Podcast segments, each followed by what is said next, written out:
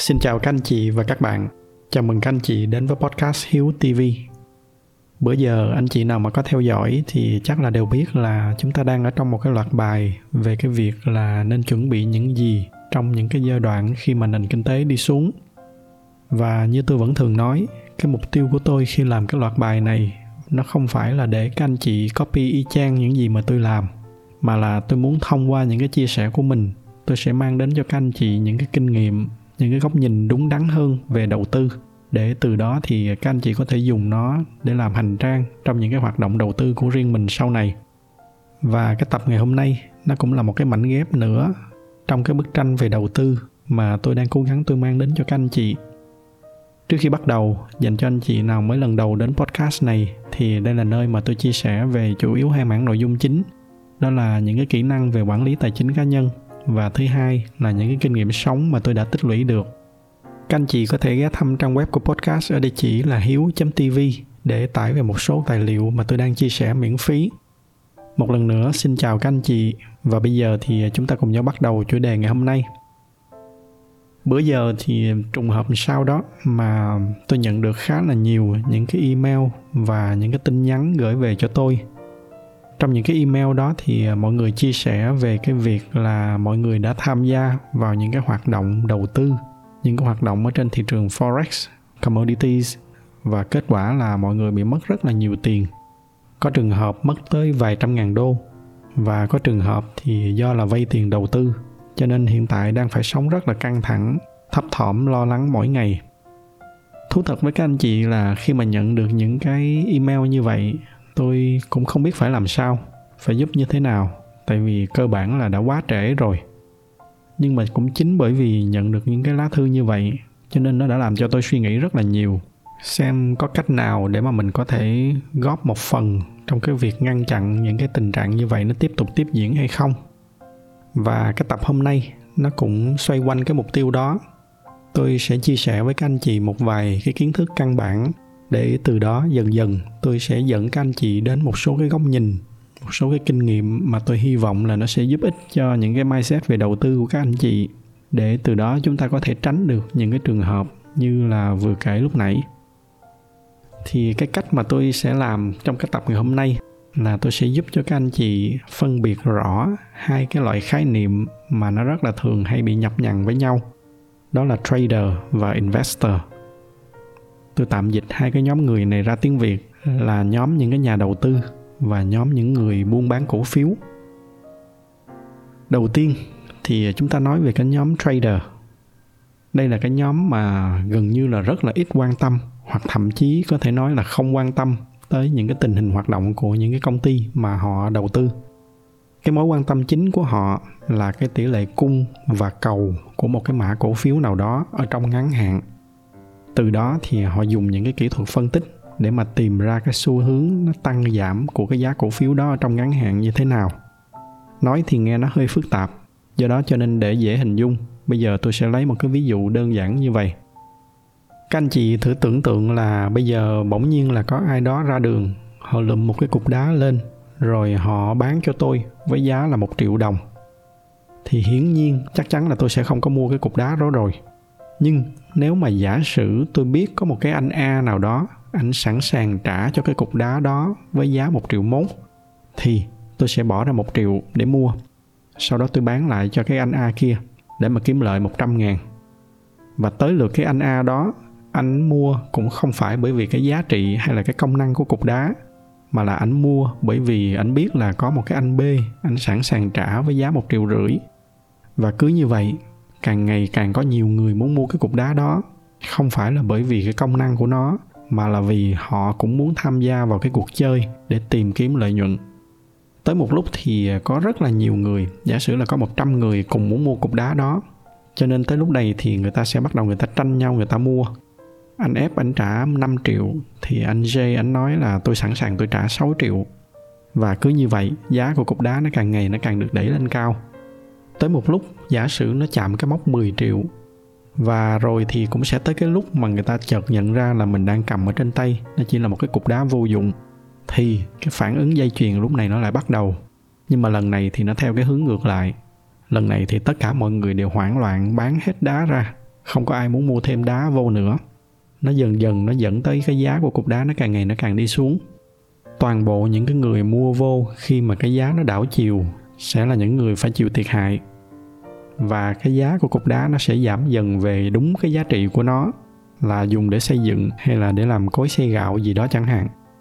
Thậm chí là đôi khi cũng chính vì cái tâm lý đám đông, cái giá của cục đá nó còn vượt qua thấp hơn cả cái giá trị thực của nó.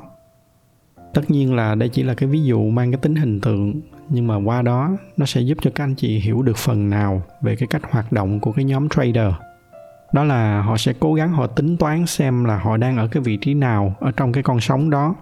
Họ tính xem cái tỷ lệ cung và cầu ở trên thị trường nó đang ở cái mức nào. Và nếu mà họ mua vào cái thời điểm đó, thì sẽ có bao nhiêu người sẵn sàng để mua vô sau họ. Tất cả những cái dạng tính toán này ở trên thị trường chứng khoán người ta gọi đó là những cái phân tích kỹ thuật. Và những cái người mà tìm kiếm lợi nhuận bằng cách này, người ta gọi đó là stock trader. Nghĩa là họ chỉ mua đi bán lại những cái cổ phiếu ở trong ngắn hạn cái nhóm thứ hai là nhóm investor, là nhóm những cái nhà đầu tư. Đây là nhóm mà họ thực sự quan tâm tới tình hình hoạt động của các cái công ty. Để từ đó thì họ nhìn ra được tiềm năng phát triển của những cái công ty đó, cũng như là họ tính ra được cái giá trị thực của công ty đang ở mức nào, xem xem nó thấp hơn hay là cao hơn so với cái giá trị đang được giao dịch. Rồi từ đó họ tìm ra được cái cơ hội đầu tư. Bây giờ tôi lại lấy một cái ví dụ như vậy các anh chị cứ hình dung là giả sử bây giờ các anh chị là một cái người may mắn, bằng cách nào đó các anh chị có quen với anh vượng, chủ tịch của vingroup chẳng hạn, hay là các anh chị quen với anh tài, chủ tịch của thế giới di động. Và bởi vì là các anh chị có dịp quen biết với những cái người này, nên các anh chị hiểu rõ họ là những người có năng lực giỏi, họ có mối quan hệ rộng, bên dưới họ là một cái đội ngũ nhân viên có năng lực, thì tổng hợp những cái điều đó lại các anh chị rút ra cái kết luận là họ sẽ là người có khả năng xây dựng được một cái doanh nghiệp thành công. Cho nên các anh chị ngỏ lời là, ok, bây giờ em có 100 triệu, em muốn gửi cho các anh đem đi đầu tư chung với những cái dự án mà nó hàng ngàn tỷ của các anh. Sau này nếu mà có được lợi nhuận thì các anh chia cho em một chút theo đúng cái tỷ lệ mà em đã góp. Và rồi sau khi mà đưa tiền cho mấy anh rồi thì định kỳ mấy anh báo cáo cái kết quả kinh doanh cho em biết. Và cái câu chuyện này nếu mà không có thị trường chứng khoán thì hẳn là nó nghe như là một cái câu chuyện viễn tưởng.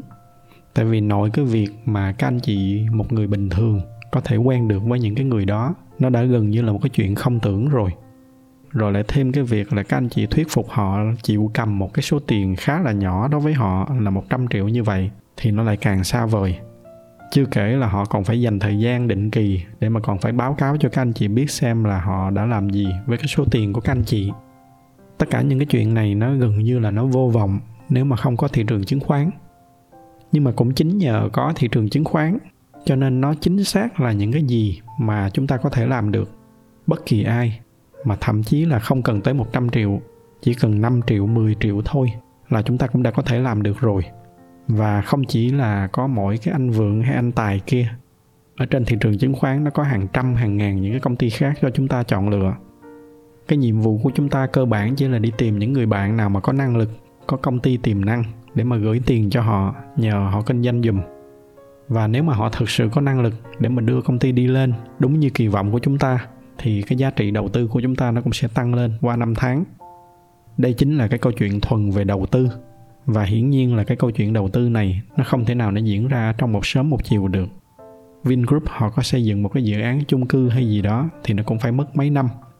thế giới di động, họ có mở thêm một cái chuỗi cửa hàng mới, kinh doanh một cái mặt hàng mới thì nó cũng phải mất vài năm, nó mới bắt đầu nó gặt hái được trái ngọt. Đó cũng là cái lý do mà ở trên podcast của tôi thì tôi thường nhắc đi nhắc lại là mỗi khi mà nói đến cái câu chuyện đầu tư thì chúng ta phải nhìn vô đường dài. Chúng ta đừng có chạy theo những cái con sóng lên xuống ngắn hạn, bởi vì đó chính là cái câu chuyện về cục đá mà tôi nói ở bên trên tất nhiên là tôi biết là vẫn có người thắng và kiếm được tiền từ cái câu chuyện về cục đá chứ không phải là không. Nhưng mà cái tỷ lệ đó nó rất là ít và nó không có bền vững. Sở dĩ mà tôi nói không bền vững là bởi vì ở trong lâu dài, những cái người mà đi theo cái trường phái này đều thường là dẫn tới cái kết cục là cái tỷ lệ lợi nhuận của họ sẽ kém hơn những cái người đi theo cái trường phái đầu tư lâu dài. Mà đó là những người có kinh nghiệm, có được đào tạo bài bản về cái việc phân tích kỹ thuật họ hoạt động, họ chiến đấu ở trên những cái thị trường lớn ở trên thế giới. Còn với những người mà tôi tạm dùng cái từ là những người trần bắt thịt, như là đại đa số những người đang tham gia trên thị trường chứng khoán ở Việt Nam chúng ta, thì cái tỷ lệ đó nó lại càng nhỏ hơn nữa. Nhưng mà tiếc là đại đa số mọi người lại cứ thích chạy theo những cái phương pháp đầu tư ngắn hạn. Ở đây tôi tạm bỏ qua cái nhóm trader theo kiểu là cứ ai suối gì thì mua đó, rồi ai kêu bán cái gì thì bán tôi tạm bỏ qua cái nhóm đó. Tôi chỉ nói tới những cái nhóm người mà họ chịu bỏ công sức ra để mà mày mò tìm hiểu những cái phương pháp phân tích kỹ thuật. Thì thay vì cùng cái thời gian bỏ ra đó, chúng ta tập trung vào chúng ta nghiên cứu những cái kỹ thuật đầu tư lâu dài, tìm hiểu những cái mô hình kinh doanh, rồi học cái cách để mà đọc những cái bản báo cáo tài chính, những cái bản cân đối thu chi. Nó sẽ không chỉ là nó giúp cho những cái quyết định đầu tư của chúng ta ở trên thị trường chứng khoán được tốt hơn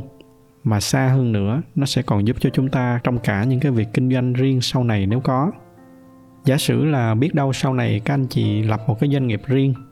hoặc thậm chí là chỉ đơn giản là mở một cái quán cà phê hay một cái quán ăn, thì cái việc mà biết cân đối ngân sách,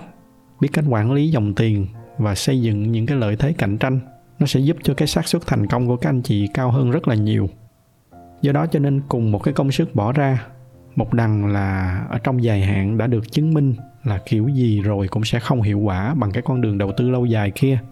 Rồi một đằng là đi dài hạn, nó vừa an toàn hơn, nó lại vừa hiệu quả hơn. Mà những cái kiến thức tích lũy được, nó lại có thể dùng được thêm trong những cái lĩnh vực khác. Thì rõ ràng là chúng ta nên đi theo cái con đường dài hạn.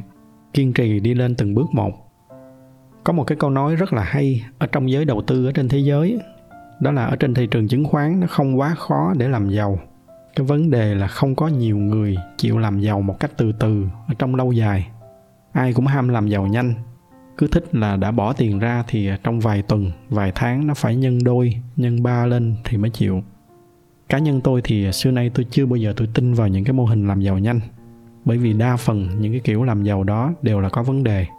Thậm chí là kể cả là hoàn toàn không có vấn đề gì như là cái kiểu trúng số đi nữa. Thì chúng ta có thử nhìn vô những cái trường hợp trúng số xem đa phần là sau một thời gian ngắn là mọi người đều quay trở lại cái mốc ban đầu, thậm chí là còn tệ hơn cả trước khi cái mốc trúng số nữa. Mà đó là cái trường hợp trúng số, cái trường hợp giàu nhanh một cách hoàn toàn hợp pháp và rõ ràng. Còn đa số những cái lời mời chào làm giàu nhanh, nhân đôi nhân ba ở trong ngắn hạn, nó đều là những cái mô hình mà nó đánh vào cái lòng tham của chúng ta. Mà nãy giờ là tôi chỉ mới nói đến cái hoạt động mua bán cổ phiếu ở trong ngắn hạn, là một cái hoạt động tạm gọi là khá lành mạnh tôi còn chưa có nói gì tới những cái thứ nguy hiểm hơn, như là dùng đòn bẩy hay là hợp đồng tương lai, rồi những cái sàn như là forex hay là commodities, coi kiết này kia. Những cái hoạt động đó nó còn nguy hiểm hơn gấp trăm lần so với cái hoạt động mua bán cổ phiếu ở trong ngắn hạn mà chúng ta vừa nói nãy giờ.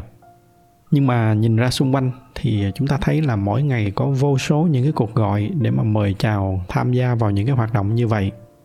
anh chị nào mà có theo dõi facebook của tôi thì chắc cũng có biết là có lần chính bản thân tôi cũng nhận được những cái cuộc gọi mà mời chào đầu tư vào những cái kênh như vậy. Thì thay vì là trách là tại sao có quá nhiều những người lừa đảo như vậy, chúng ta phải trách bản thân mình. Bởi vì cái lý do chính đó là bởi vì có quá nhiều người trong chúng ta thích làm giàu nhanh. Khi mà chúng ta chạy theo những cái tâm lý làm giàu nhanh như vậy thì vô tình chúng ta để cho chính bản thân mình trở thành những cái con mồi để cho những cái người khác họ trục lợi. Các anh chị cứ hình dung đơn giản như vậy. Hiện tại cái lãi suất huy động của ngân hàng nó từ khoảng 5 tới 10 phần trăm. Từ đó thì cái lãi suất cho vay nó đâu đó khoảng từ mười mấy tới hai mươi mấy phần trăm một năm. Cứ cho là tròn 20 phần trăm đi. Và xin nhấn mạnh ở đây đó là một năm, nghĩa là mỗi tháng đâu đó chưa tới 2 phần trăm một tháng. Vậy thì nếu mà những cái người đó, những cái người mà mời chào chúng ta đó họ biết cách nào đó để mà có thể chắc chắn mang lại mấy chục phần trăm hay là mấy trăm phần trăm một tháng, như là chính những cái lời mà họ nói. Vậy thì tại sao những người đó họ không giữ riêng những cái bí mật đó cho họ, rồi tự họ đầu tư? Hoặc là nếu mà họ không có vốn để mà đầu tư thì họ có thể vay ngân hàng để rồi họ đầu tư vào những cái bí mật đó. Thì chỉ trong một cái thời gian ngắn là những cái người đó họ thành tỷ phú hết rồi. Họ đâu có cần phải khang cổ ngồi mời chào các anh chị, thuyết phục các anh chị làm cái gì. Chỉ cần với một cái phân tích đơn giản như vậy thôi chúng ta cũng thấy rõ ràng là những cái kiểu mời chào làm giàu nhanh như vậy, nó rất có vấn đề. Lý do mà tôi làm những cái tập podcast này, nó chỉ với cái mong muốn là càng ngày càng có nhiều người trong chúng ta hiểu hơn về cái bản chất thực sự của đầu tư là cái gì, để từ đó chúng ta tránh được những cái tâm lý thích làm giàu nhanh mà hiện tại đang rất là phổ biến. Càng có nhiều người ở trong chúng ta ý thức được về cái việc này, thì càng ngày sẽ càng ít đất sống cho những cái kẻ trục lợi dựa trên những cái tâm lý đó đó là cái mục tiêu mà tôi hướng tới ở trong những cái chia sẻ như vậy. Tôi hy vọng là những cái chia sẻ này nó đã ít nhiều mang lại thêm những cái góc nhìn mới cho các anh chị. Nếu mà thấy những cái nội dung này là hữu ích thì nhờ các anh chị chia sẻ thêm cho bạn bè và người thân của mình để từ từ chúng ta cân bằng lại với những cái suy nghĩ lệch lạc kia.